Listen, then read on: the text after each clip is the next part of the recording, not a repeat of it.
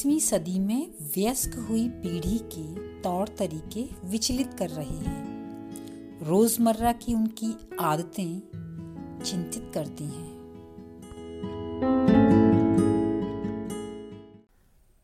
वसीयतनामा। लगता है वसीयत करने का समय आ गया है। वसीयत यानी अपने कमाए बचाए को अपनी इच्छानुसार सौंपना। हमें कुछ अरे नहीं नहीं, हम तो एकदम भले चंगे हैं, स्वस्थ हैं।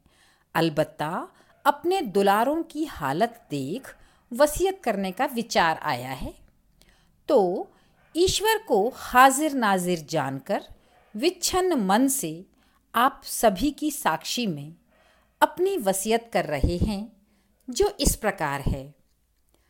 मेरे प्यारों, वसीयत का एक हिस्सा तुम्हारी आँखों के ऑपरेशन और उससे संबंधित व्याधियों के इलाज के लिए तय करते हैं।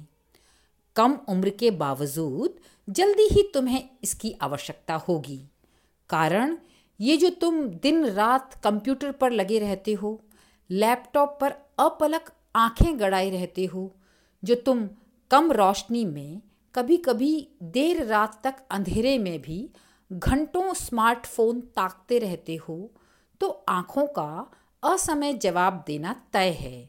सो तुम्हें वसीयत के इस धन की आवश्यकता जल्दी ही होगी।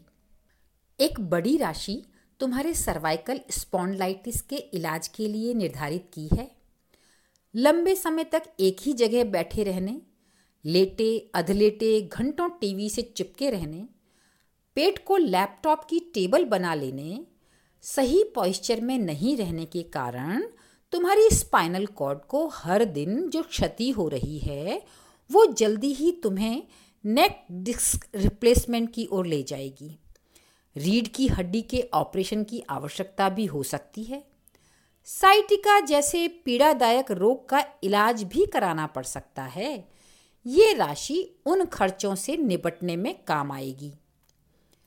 मेरे लाडलों, लगातार होने वाले तुम्हारे सिर दर्द और थकान के इलाज की व्यवस्था भी करनी होगी। तेज दौड़ती जिंदगी, दिमागी चिंताएं, मानसिक परेशानियां, काम के प्रेशर तुम्हारे जीवन का अभिन्न अंग हैं। रात दो तीन बजे तक जागना और सूरज चढ़े तक सोना, ये सब हाई ब्लड प्रेशर और मेंटल टेंशन को न्योता देते हैं। ऐसा कम उम्र में हो गया तो बहुत सी बीमारियां बिन बुलाए आ जाएंगी।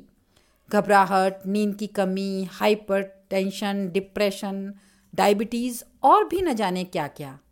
अपने आप को चलायमान रखने के लिए तुम्हें अनेकानेक खर्चीले इलाज और साधन करने होंगे, जिसके लिए वसीयत में अलग से व्यवस्था जरूरी है। आराम तलब जीवन, अस्वस्थकर खान पान, अनियमित दिनचर्या, ऊट पटांग आदतों और मोटापे के कारण हृदय रोग होना भी तय है। स्टंट, एंजियोप्लास्टी, बाईपास या ओपन हार्ट सर्जरी कुछ भी कराना पड़ सकता है। तुम्हें पता ही है, हार्ट के ऑपरेशन का खर्चा भी बहुत आता है, पर तुम चिंता मत करो, उसके लिए भी एक बड़ी राशि वसीयत में निर्देशित कर दी है। मेरे नौनिहालों, घर, दफ्तर, कार, हर जगह एयर कंडीशन में रहने से, ताजी हवा से वंचित रहने और अपने आप को धूप से बचाए रखने से विटामिन डी की जो कमी होगी, उससे त्वचा के रोग भी तुम्हें परेशान करेंगे। स्किन एलर्जी, सिरोसिस, एक्जिमा, खाज खुजली वगैरह वगैरह, उनके उपचार के लिए तुम्हें तरह तरह की दवाइयाँ लेनी होंगी, जिनके साइड इफ़ेक्ट्स होंगे। उन साइड इफ़ेक्ट्स के इलाज के लिए फिर दवाइयाँ चाहिएंगी। सो उन सब के लिए भी वसीयत में धन की घोषणा करती हैं। बात छोटी सी है, लेकिन परिणाम बड़ा गंभीर। हमें पता है तुम पूरा पानी नहीं पीते और वॉशरूम जाना घंटों टालते रहते हो, तो जो किडनी बेचारी क्या करेगी? जो थक हार कर उसने अपना काम बंद कर दिया, तो हर हफ्ते डायलिसिस कराना पड़ेगा। किडनी बदलवाने की नौबत आ गई तो तुम्हें पता भी नहीं कि क्या कुछ खर्च होगा। उसके लिए भी पर्याप्त राशि की व्यवस्था वसीयत में ज़रूरी है।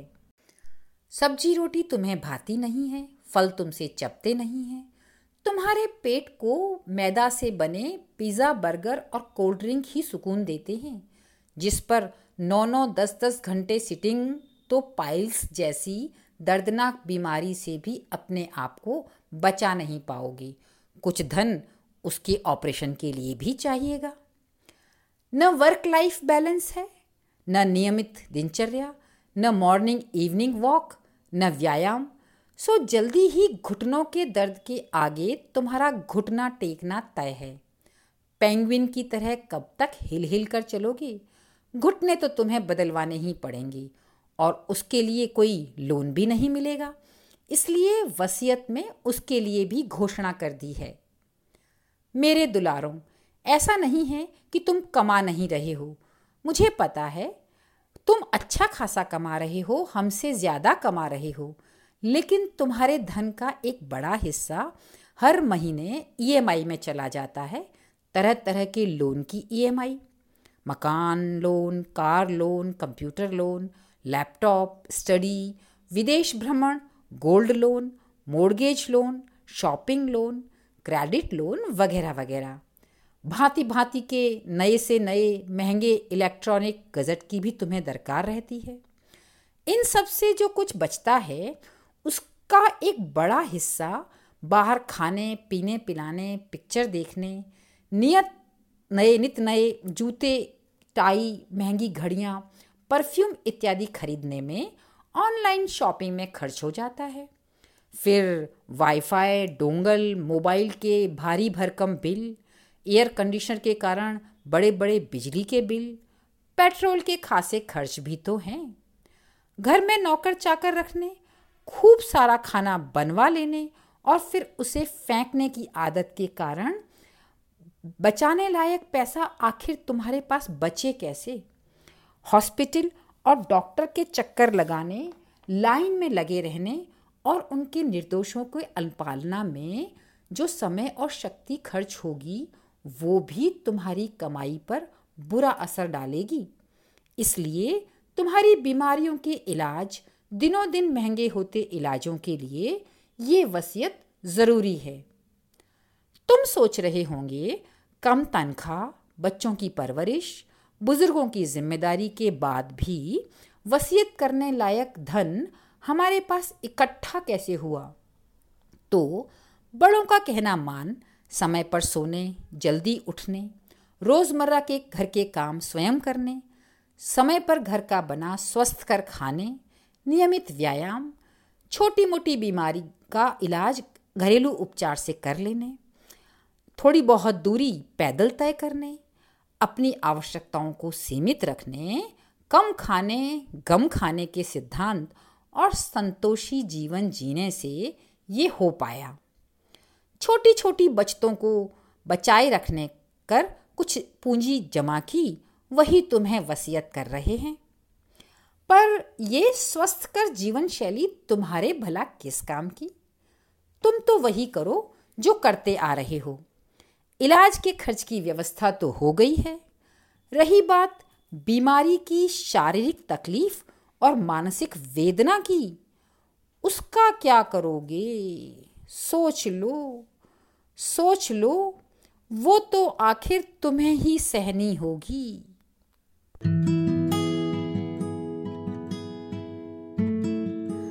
आप हर हफ्ते मुझे सुन रहे हैं, विचार साझा कर मेरा हौसला बढ़ा रहे हैं, अपने महत्वपूर्ण सुझावों से मुझे लाभान्वित कर रहे हैं। ये सब मुझे प्रेरणा देता है। बस ऐसे ही आप भी चालू रहिए, मैं भी जारी रहती हूँ।